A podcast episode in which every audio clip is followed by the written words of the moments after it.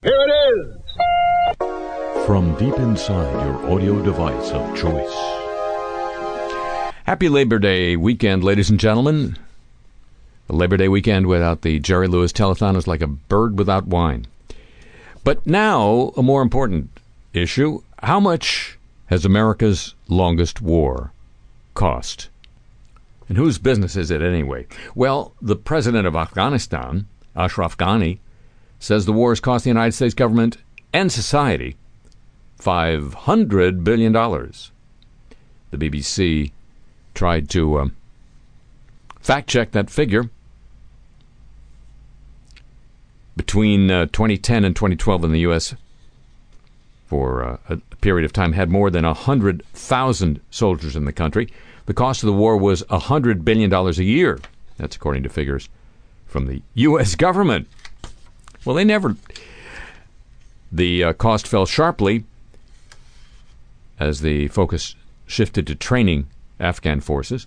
So between 2016 and 2018, it was around 40 billion. The estimated spending so far for this year, up to March, was 18 billion. According to the U.S. Department of Defense, the total military expenditure in Afghanistan from October 2001 to March of this year, calculated by the BBC, was 760 billion. It's more than uh, President Ghani's figure, but an independent study carried out by Brown University's Cost of War project argues that the official U.S. figures, are you sitting down? Are a substantial underestimate. It says they don't include spending on war veterans care. Well, that's money spent on other government departments for war related activities and the cost of interest on debt incurred to pay for the war. Where's the interest on the debt? We keep hearing about the debt and the interest in the thing. Brown's study, it's a Brown study, estimates the total cost, factoring in, factoring in these additional elements, is closer to $1 trillion. Why, that's almost as much as we spend in Iraq. So the good work almost costs as much as the bad war. The bulk of the money has been spent on counterinsurgency operations and on the needs of U.S. troops, like your food, your clothing, your medical care, special pay, and benefits. Uh, the U.S. has also contributed approximately 133 billion to reconstruction efforts in that war-torn country. More than half of that has gone to building up Afghan security forces. That's gone well, as you've heard in our frequent reports from the uh, Special Inspector General on Afghan reconstruction. The U.S. has spent, on average, a million and a half dollars a day on anti narcotics efforts. And yet, as you know, if you've been listening to this program, the area of land devoted to growing opium poppy has actually increased, according to the UN. The uh, Inspector General couple years ago said that as much as 15.5 billion had been lost on waste, fraud, and abuse over the past 11 years in Afghanistan. That f- figure is probably only a portion of the total waste, according to the watchdog. He added that U.S. money, quote, often exacerbated conflicts, enabled corruption, and bolstered support for ins- insurgents, not insurance, insurgents, unquote. Mission accomplished. Another trillion dollar bargain. Hello, welcome to the show.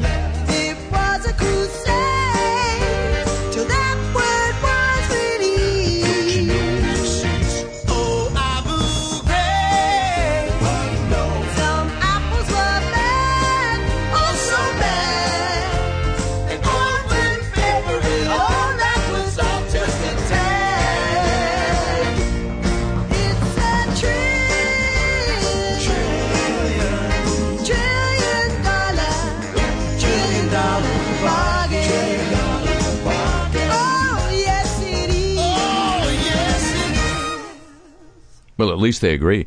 From Santa Monica, the home of the homeless, I'm Harry Shearer, welcoming you to this edition of the show. Ladies and gentlemen, you you so often hear from proponents of nuclear energy, nuclear energy for civilian power needs, that that, that problem of waste that's going to be that's going to be cleared up. We're going to fix that. That's that's a technological fix. No problem. They don't even pronounce the B in problem. No problem. Well, there's nuclear waste that's been sitting in Paris since 1933, when the University of Paris built a research center in Arcueil. I, I really don't know how to pronounce A R C U E I L, a village south of Paris. It was a, a lab built for Marie Curie. The lab set in an overgrown garden near a 17th century aqueduct, is sometimes called Chernobyl on the Seine. That's from Bloomberg. No major accidents occurred there, which closed in 1978, but it is brimming with radioactivity that will be a health threat for millennia. Not for millennials, for millennia. And not for Melania, for millennia.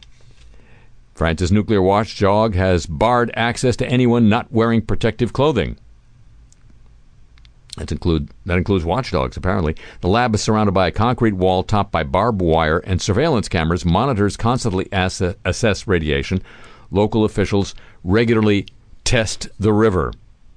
We're proof that France has a serious nuclear waste problem, says the mayor of the village, Christian Metairie. Our situation, he says, raises questions about whether the country is really equipped to handle it. That's an interesting question because nuclear power accounts for about three fourths of France's electricity right now. That was well thought out. There is no lasting solution for that most dangerous refuse from the country's 906 nuclear waste sites, including some of what's left in Arcueil. Low level material is scheduled to be sent to an above ground storage site in northeastern France. That'll take that'll take care of that. But radium, you know, what Marie, Marie Curie horsed around with, it has a half life of 1600 years, and at the Curie Annex, there are traces of a uranium isotope with a half life of, oh, 4.5 billion years. The cleanup, I said billion years, in case you got that on you. The cleanup has so far cost Europe or France about 10 million euro, Metairie says, though the final bill will likely be much higher. Wasn't going to go the other way, was it? As the buildings are dismantled and the site is decontaminated in coming years. We're finally making progress, he says, but it's really slow. Remediation is tough because most of the lab's scientists are long dead. Curie herself died from a blood ailment linked to radiation poisoning a year after the lab opened. Nutty coincidence there. The French government agency that oversees radioactive waste, maybe it overlooks it, sometimes it oversees it, spent more than a decade cataloging what's at the lab, finding radioactivity in solvents, papers, shelving, a furnace, the soil, and plants. The uh, French official in charge of waste that's not from reactors says knowledge of the work there is patchy, complicating the operation. So the people who worked there were dead. They don't know what hap- what was being done, so they have to slowly, carefully do some radioactive detective work because it's clean, cheap, too safe to meter. Our friend the atom. And now, news of the godly.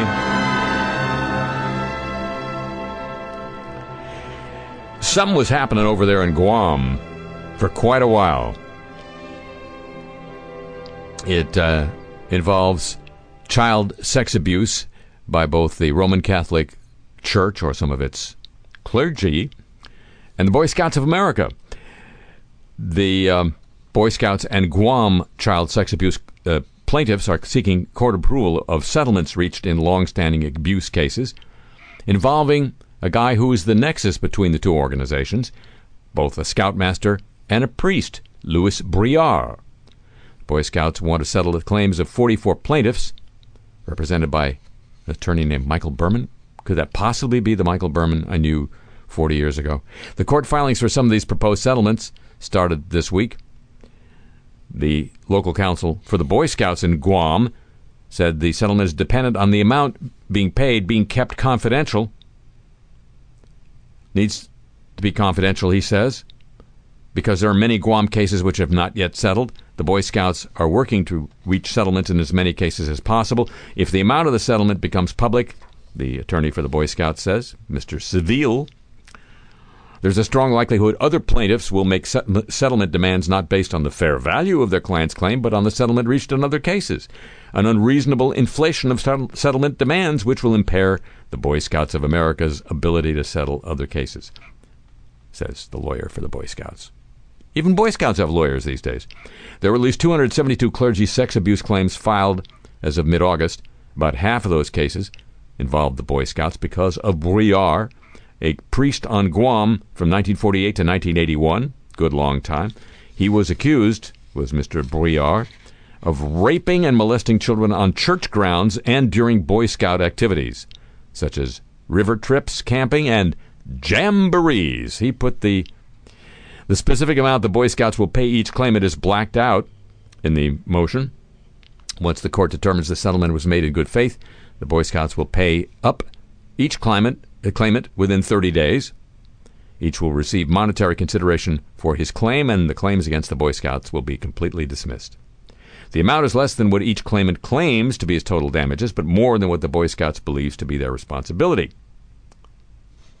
Well, it's like halfway in between. That's what good negotiation. Each childhood abuse claim could have multiple defendants, so a plaintiff who settles with the Boy Scouts could still have pending claims against the Archdiocese of Agana, which I'm presuming is the only archdiocese on the island of Guam.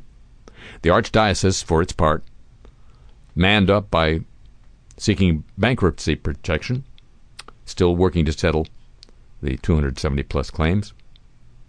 There have been more than 70 proposed and finalized settlements of childhood sexual abuse involving the Boy Scouts, Capuchin Franciscans, and of course, the Sisters of Mercy.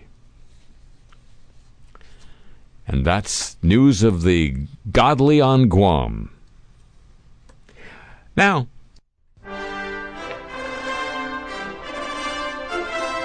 Oh, it's news of the Olympic movement, is it? Produced by Jim Ebersol Jr.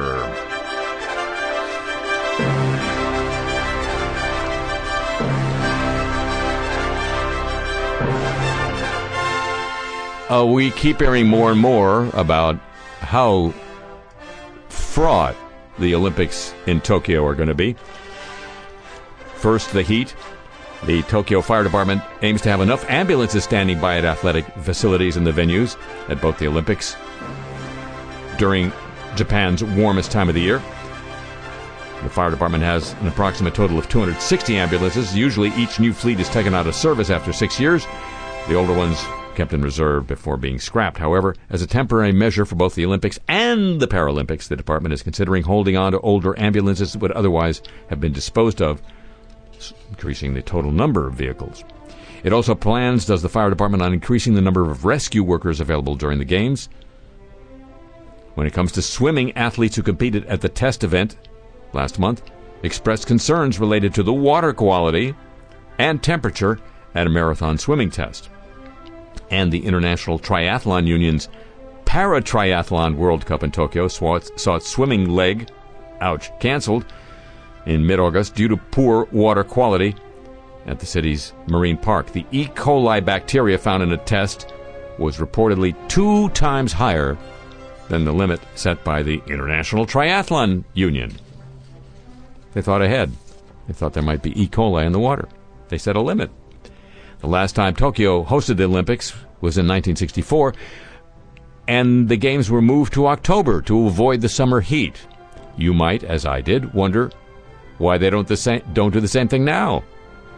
Oh, the blame, according to the Voice of America, can be placed on a packed sports calendar, like they didn't have the World Series and NFL football in 1964. And this might be a clue demands from global broadcasters. Suffer, athletes, for global broadcasters. And another problem solved tolls on Tokyo's Metropolitan Expressway will be increased during the games in an attempt to help control traffic.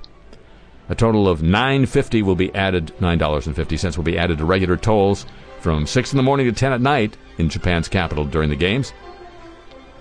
The IOC, who had originally opposed the proposal for, because of fears it would place an extra burden on the public, have now approved the plan. I guess they don't care that much about an extra burden on the public now.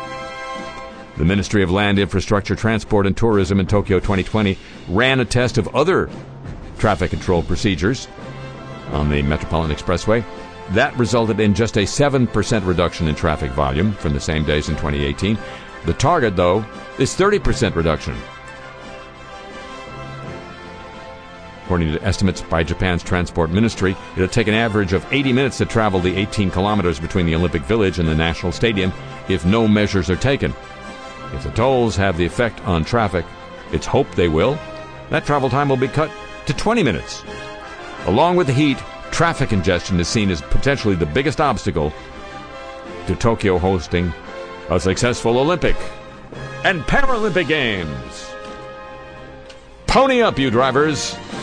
It's the Olympics. And you'll pay to move because it's a movement. And we all need one. Every day.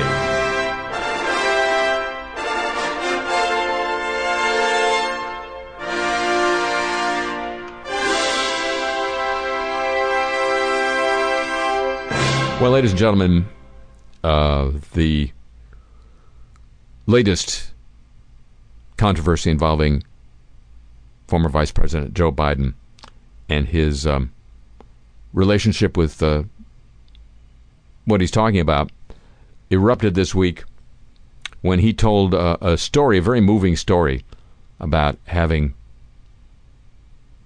been asked by a high military official to place a medal on the chest of a soldier, and the soldier saying he didn't want the medal because uh, the person he was getting the medal for having rescued uh, ended up dying.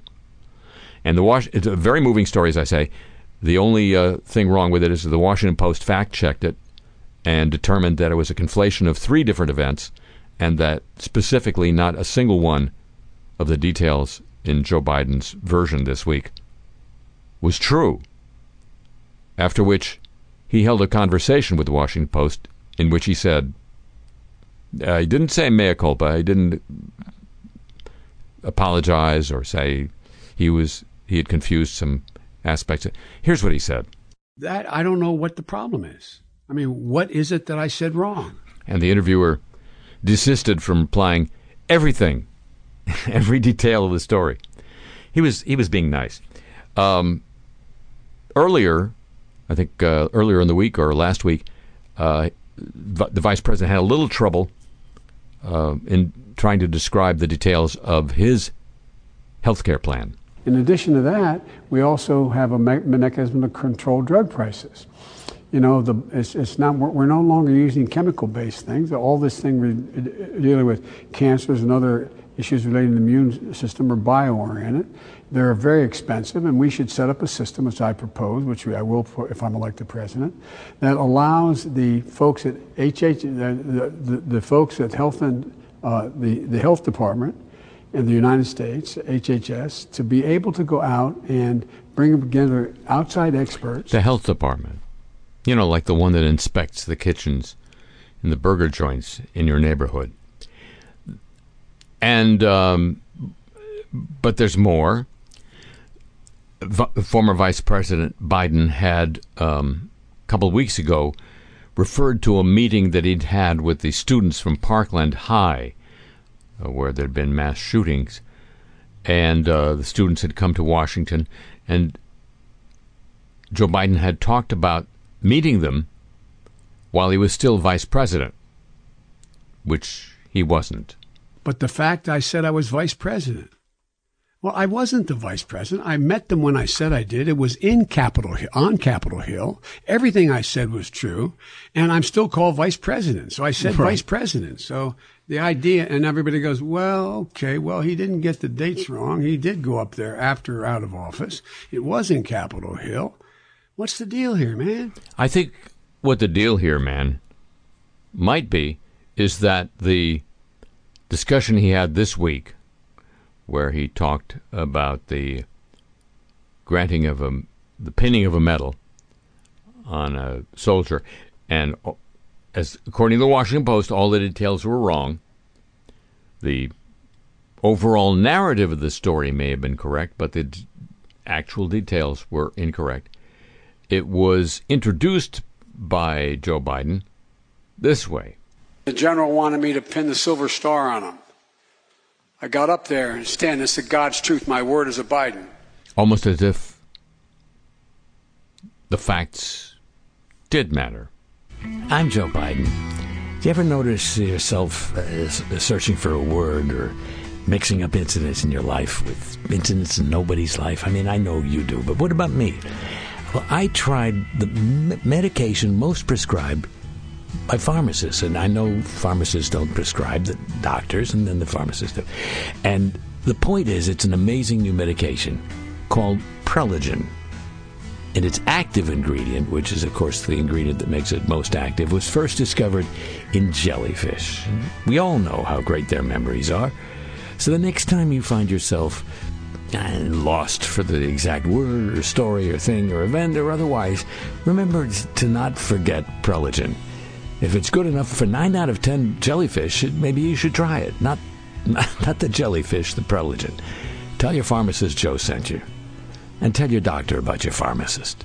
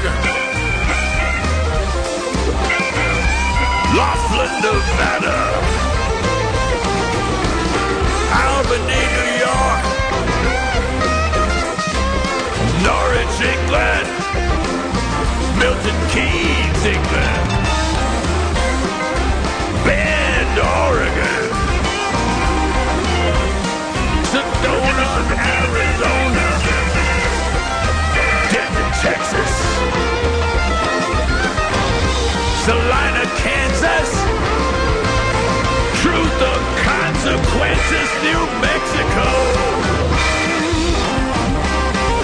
Tustin, California.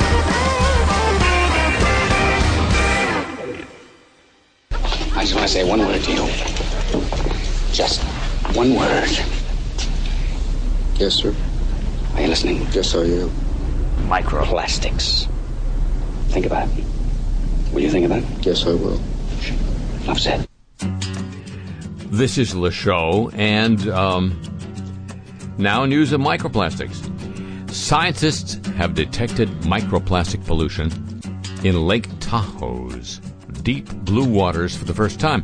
Now they're trying to determine its source and potential harm to the lake's flora and fauna. This from the LA Times, which is more fauna than flora. Preliminary analyses of water samples collected by researchers at the Desert Research Institute in Reno revealed the presence of particles of synthetic fiber and bits of red and blue plastic no bigger than the head of a pin. Stop dropping those pins in your. On one level, we're heartbroken and disappointed by this discovery, said Monica Arienzo, an assistant research professor at the Institute, leader of the investigation. We really hoped, she said, we wouldn't find much of this material in Tahoe's water, which is almost entirely snowmelt. Well, that should be pure. At the same time, she said the team is looking forward to diving deep into the many questions and concerns it raises, unquote. Tracing the particles to their source won't be easy. Recent studies have shown that particles from discarded plastic products, your flip flops, your toys, your toothbrushes, your water bottles, your synthetic clothing, really? Still? Your styrofoam packaging can be transported long distances through the atmosphere by wind, rain, and falling snow. As a result, the pollution in the basin cradling Tahoe's water could be local or from locations around the world. Right now, we're not sure where it came from, Arienzo said, but we're definitely going to try and figure it out. The finding complicates a long struggle against erosion, sewage effluent, bleh, unbridled development, invasive clams, and algae to save Lake Tahoe.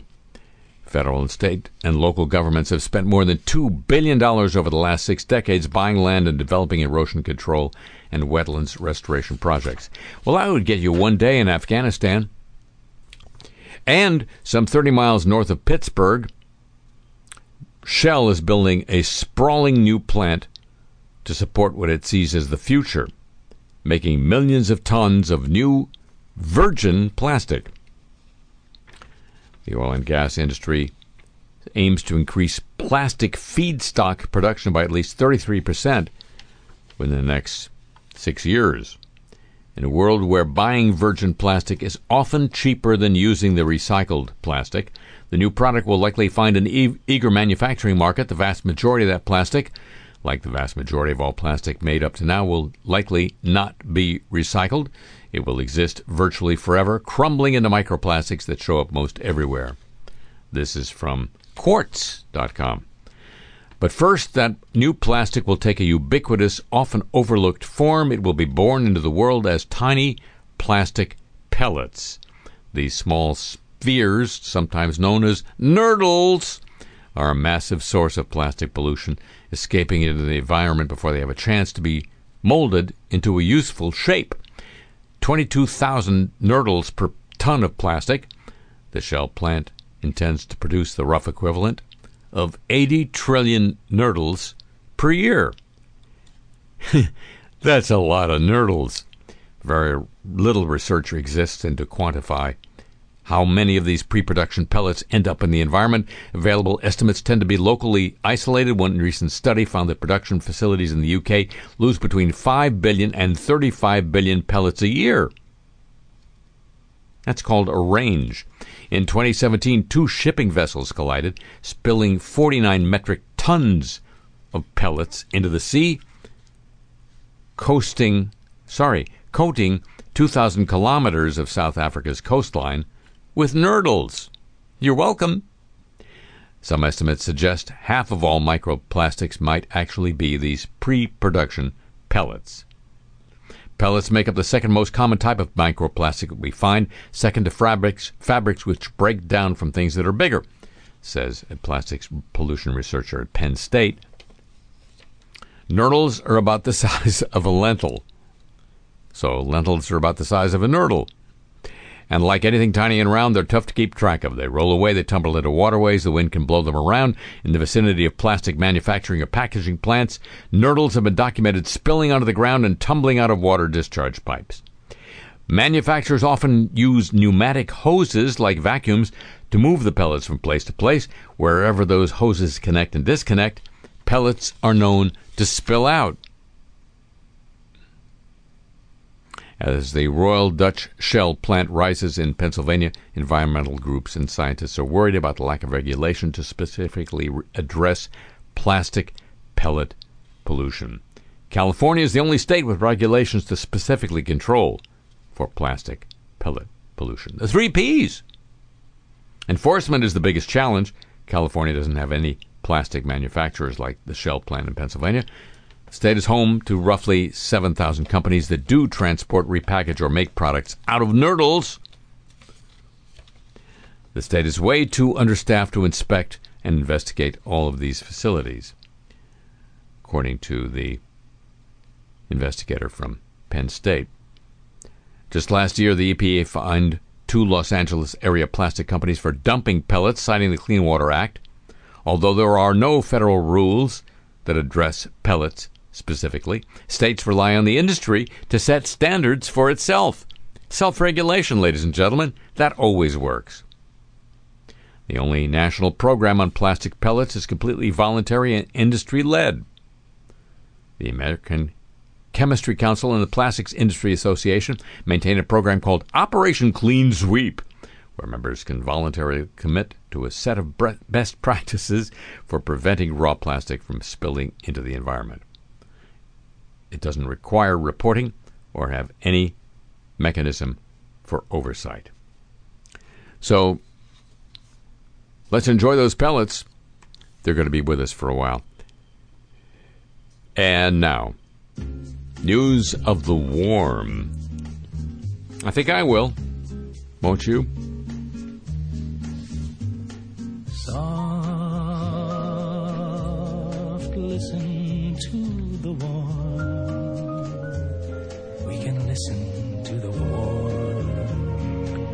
The government agency in Australia that manages the Great Barrier Reef has downgraded its outlook for the coral's condition from poor to very poor due to warming oceans. That should come as great shock to the corals. The Great Barrier Reef Marine Park Authority's condition report, it's updated every five years. It's the latest bad news for the coral network off the northeast Australian coast as climate change and coral bleaching take their toll. The report issued this week finds the greatest threat to the reef remains climate change, i.e., the hoax. The other threats are associated with coastal development, land based water runoff, and human activities such as illegal fishing. Significant global action to address climate change is critical to slowing the deterioration of the reef's ecosystem and heritage values and supporting recovery, said the report. It's the agency's third report and tracks continuing deterioration since the first in 2009. The report said the threats, which include the star of thorns starfish that prey on coral polyps, are, quote, multiple, cumulative, and increasing. Triple threat. And Boreal forests have acted as carbon sinks. They remove carbon dioxide from the atmosphere and store it in biological materials for millennia.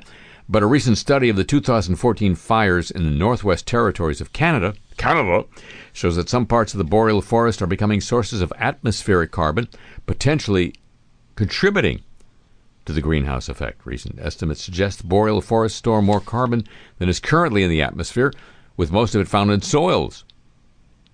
Historically, this has kept them safe for burning, from burning, but the work in the Northwest Territory shows that when young forests burn, this old carbon stored in previous fire cycles is closer to the surface, making it about five times more likely to burn, increasing fire frequencies, thus, thus makes these boreal forests more likely to release stored carbon back to the atmosphere. It's a system, ladies and gentlemen. News of the warm. So President Trump had a um, interesting week. He told a gaggle at the White House that he didn't care about um, the possible damage to Mar-a-Lago as Hurricane Dorian approached the Florida coast, saying he was more concerned about Florida in general, possibly because Florida in general has more electoral votes than does Mar-a-Lago.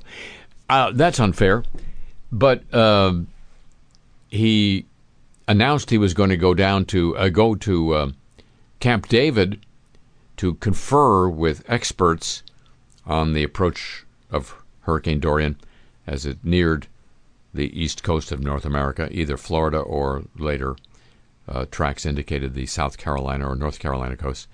Instead, after a moment at uh, Camp David, he went down to his uh, golf course he owns in Virginia. It's ballsy. It's closer to the hurricane. And then uh, he skedaddled back, apparently, to uh, Camp David later on. He, um, f- this week, fired summarily Madeleine Westerhout, a longtime aide of his, who um, sat really athwart all of the communications avenues to him, basically uh, what the the old chief of staff used to do, and uh, because she had uh, had a couple of drinks and at an off the record meeting with uh, reporters had um, said that Trump wouldn't recognize his daughter by a Marla Maples, Tiffany, if he saw her in a crowd and he didn't want to be photographed with her because she was too fat. As I say, uh, Trump announced, well, her, her firing was announced, and Trump later said it was automatic if you said such hurtful, hurtful things about his family. And at one of the helicopter side gaggles the president has uh, increasingly resorted to to uh, communicate directly with the press and therefore to the public. He was asked why so many of his uh, cabinet and other officials are now acting in those positions as opposed to having been nominated and confirmed by the Senate. No, I like the word acting. I think acting is great. Great flexibility that you don't have with permanent. So I'm okay with the word acting, but when I like people, I make them permanent, but I can leave acting for a long period of time. This week, for the first time, not all the surprises are self inflicted. And for the businessman turned chief executive, the Emergency Response Center has become the 17th hole. Mick, Never was much of a golfer, sir. it's where I do my best thinking. Tiger Woods said he'd never seen a golfer like me. He actually said that. So we uh, we have the latest uh, storm tracks just in, sir. Mm-hmm. So See, a shot like that doesn't just happen. Okay, so how's Florida looking now? I, I mean, I don't care about Mar-a-Lago, but uh, how's it looking? where'd the ball go? Somewhere. Uh, consensus of the tracks has it uh, veering a little east. Might just graze Florida. Grace is good, right? Better than a direct hit for sure. Look, look, there's the ball right next to the hole. Huh. Wasn't there a minute? Say, Mick, this is a very serious possible event, this hurricane. Heading straight for South Carolina. Those are great people. They love Trump. My home state, sir, couldn't be more serious for me. Just like Florida is for you. No, I don't care about Mar-a-Lago. But see, that putt was like a piece of cake. I didn't realize you were allowed to kick it. What do you think this is, women's golf? so look, Mick, we got between now and Tuesday. That's what they're saying, right? Uh, to make plans for evacuations and staging emergency material? Sure, that. But also, Yes, sir. yeah, first, dig this shot. Phil Mickelson said he wished he could swing like that. Did it go into the trees? Right there by the hole. Thanks, Gino. 10 4. So, we got two days to find out if it's possible. Okay. And the it is what, sir? Don't you even listen to what I'm thinking? Whether we can really nuke this sucker. Rory McIlroy told me a small tactical nuke could probably do the job. He's with NASA? He's a pro golfer, the best. Hmm. So that's your task. You can do it, right? Well, I, I, I thought we said you were joking about. I was. Now I'm not, believe me.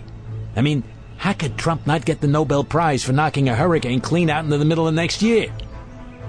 So, I'll hop on it as soon as I. Oh, you don't have to finish the round. I creamed you, right? Thank you for getting back up to Camp David, sir. Hey, it's a beautiful course down there, but the Wi-Fi sucks eggs. So, General, mm-hmm. before we get started on the briefing, Latest projections of the storm's course just good, came in. good, good, good. I just have to take this call first. Of course. Hello, Tiffany. Hi, this is Tiffany. Yes, that Tiffany. I'm either crowning for law school or doing some freelance modeling. Leave a message, yeah? Hey, listen, Tiffany, honey, it's your dad. Here's a story. I know you're not really on any of the teams per se, so, but I got a task for you this week that uh, everybody tells me would help all the teams. Melania needs to take a little break for a while. Things back home, things here, just, you know, things, lots of things. And, you know, I was just uh, telling the dishonest fake news how much I love you and how what's her name's awful statement about I wouldn't recognize you in a crowd was just so, so terribly hurtful. I mean, especially since he didn't even say how big a crowd. But forget about that. I just think it would be great if you drop everything, whatever you're doing, which I'm sure is terrific, and come be acting First Lady for a while. Maybe up to Christmas time. Who knows? Maybe longer. You'd have a whole wing, which, if you ask me, is the nicest wing in the White House. She's done it up great. I don't know if you've been here, but it's like Mar-a-Lago great. And I know what you're going to say, but it doesn't mean having to spend all that much time with me, sweetheart. Ask Melania. But it would be great look for what the, the, the, the production guys call a refreshed White House going into the election year. Great kind of visual kick in the pants. There'd be lots of photo ops for your Instagram thing, which I hear you're very much into, which is great. I have no idea what the hell it is. But you know, I've always been behind you, whatever it was you chose to do or not do. So think about it. Acting First Lady. Never been done before. That's what they tell me. And to me, that's like reason number one to do it. But really, you have no idea how much it could help your dad.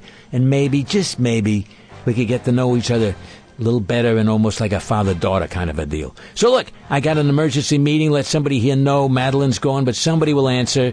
Okay, sweetie? People don't say no to me, okay? Bye. Okay, get the general back in here. I am the general. Better yet. New team, new tasks, same mission. We're gonna make hurricane fighting great again! Now, the world is his boardroom. Via Presidentis. This week, we dare you not to watch. Now, the apologies of the week. We're so sorry. A U.S. Army commander of a recruiting company in Houston was suspended after he distributed a memo in which he used the phrase Arbeit macht frei. The phrase means work will set you free. It was displayed on the gate of the Auschwitz death camp.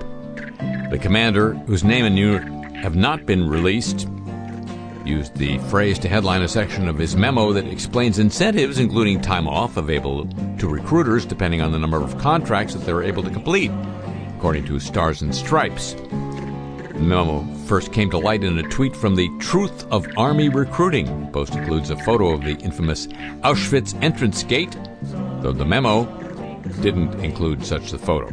The commander's use of the term is under investigation, according to Stars and Stripes, citing Kelli Bland, spokeswoman for Army Recruiting Command at Fort Knox, Kentucky. The commander was suspended until the end of the investigation and has apologized to his unit, although his name is not known, so it's a non apology. Joe Walsh, not the one you're thinking of, the former Republican congressman who launched a primary challenge against President Trump this week, addressed his past controversial remarks, saying he wasn't a racist, but had said racist things. I wouldn't call myself a racist, but I would say I've said racist things on Twitter. There's no doubt about it, and an apology is not enough, he said on MSNBC. You know, the channel that has. Oh, I'll tell you about that in a minute. His comments came after he was confronted by a host after his con- about his history of controversial statements, including his accusation that former President Obama was a Muslim. Quote, when I said Barack Obama was a Muslim, that was a horrible thing to say, and I said it because I was so disgusted with Obama's policy toward Israel that I went a bad, ugly step. I've probably sent out 40,000 tweets in the last six years. No excuse. You and I could sit down and find 200 to 300 that you'd say, Walsh, what were you thinking? And all I can do is own them and explain them and apologize as sincerely as I can for the ones that deserve an apology. Unquote. Joe Walsh, not the one you're thinking of. President of um, MIT, L. Raphael Reif, apologized to the nearly two dozen women accusing Jeffrey Epstein of sex trafficking in an email to the MIT community. Over a 20 year period, MIT received about $800,000 from Epstein or foundations controlled by him. Additionally, Provost Martin Schmidt will convene a working group to examine institutional procedures regarding funding sources. Quote, with hindsight, we recognize with shame and distress that we allowed MIT to contribute to the elevation of his reputation, which in turn served to distract from his horrifying acts. No apology can undo that. Quote, right.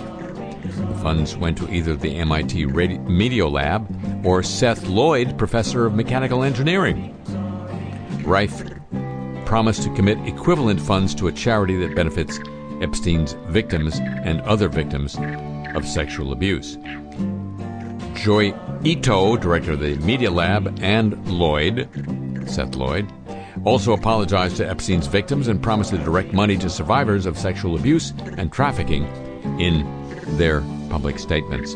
Samsung says it was wrong to have asked the CEO of Lioness, a smart sex toy company. I said, a smart sex toy company. Why would you want your sex toy connected to the internet? No, I'm, I'm just waiting.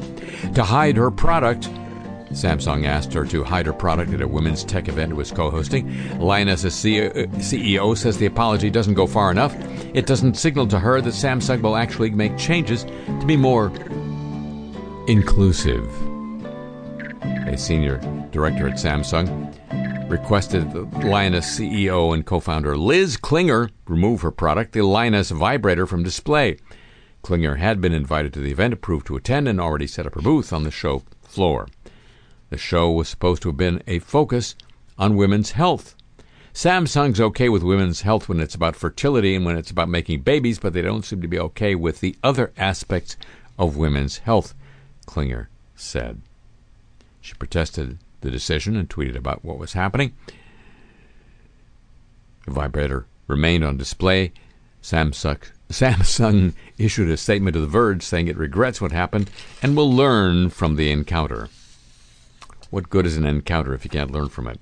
A Southern California sheriff's deputy who set off a massive manhunt when he allegedly faked being shot by a sniper outside his station has left his colleagues furious with his boss moving to boot him off the force and investigators probing potential criminal charges. Deputy Angel Reynosa, a 21 year old trainee with the LA County Sheriff's Department, prompted widespread panic, not the band, and a large scale response from law enforcement when he radioed an emergency dispatcher and dramatically stated he'd been hit by sniper fire in the parking lot of the sheriff's department's Lancaster station. He even showed investigators his damaged bulletproof le- vest, which he's claimed saved his life. But in a stunning twist, officials said that Reynosa confessed to fabricating the attack and cut a hole in his vest to bolster his hoax, or holster his boaks. Rather than delay reporting what we learned for another day, I felt it was urgent that we share the truth of the hoax with the public, says the sheriff, Villanueva. He was frustrated and furious that he and his numerous members of his department had to waste needless time and energy on something that did not happen.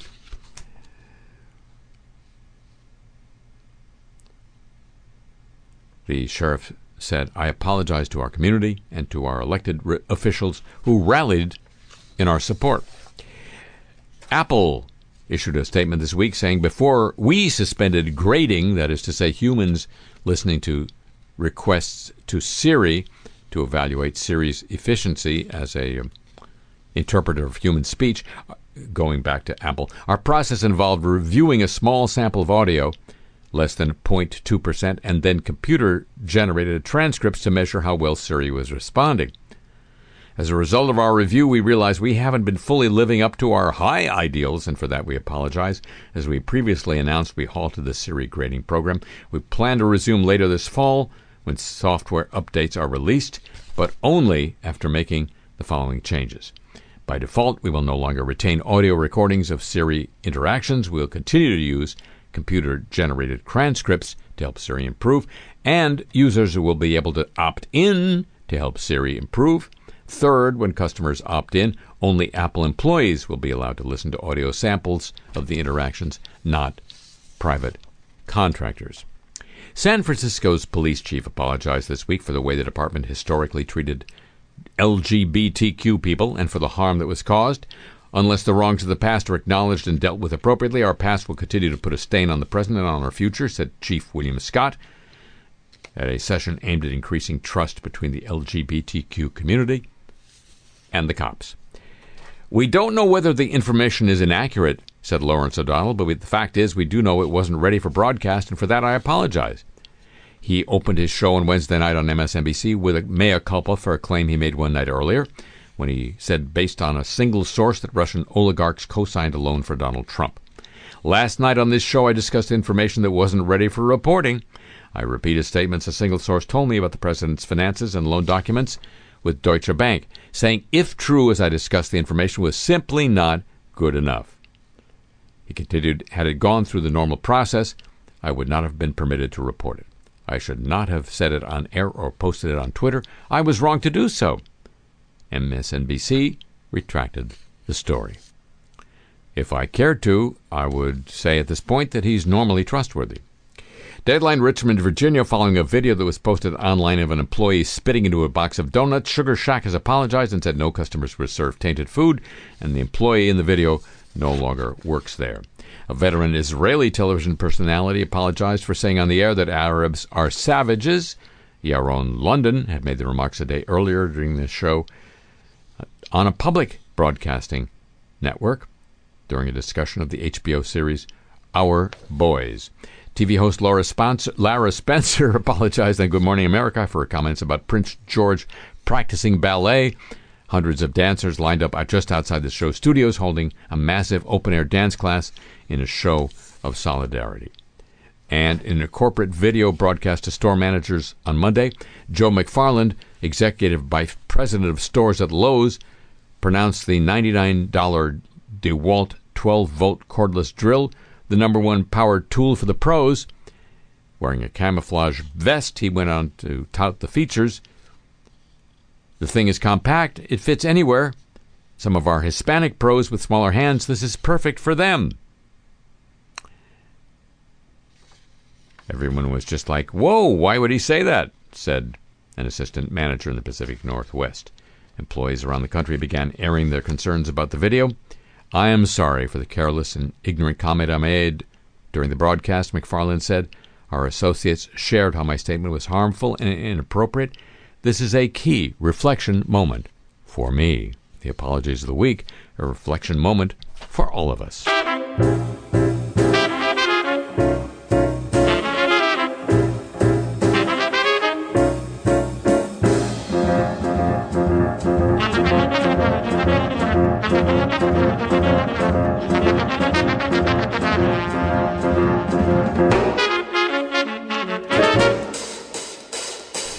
Ladies and gentlemen, that concludes this week's edition of Le Show.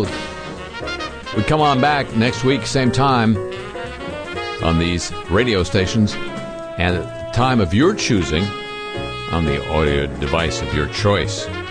It's all you. And it would be just like the Wi Fi at Trump's Virginia Country Club being a number one, if you'd agree to join with me then, would you? Alrighty, thank you very much. Uh huh. Tip of the show, chapeau to the San Diego, Pittsburgh, Chicago, and Hawaii desks.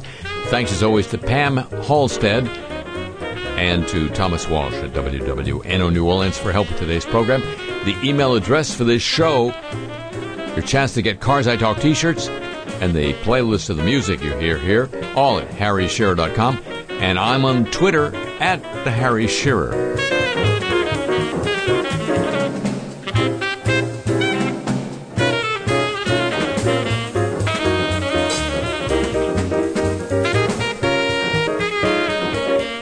Show comes to you from Century of Progress Productions and originates through the facilities of WWNO New Orleans, flagship station of the Change is Easy radio network.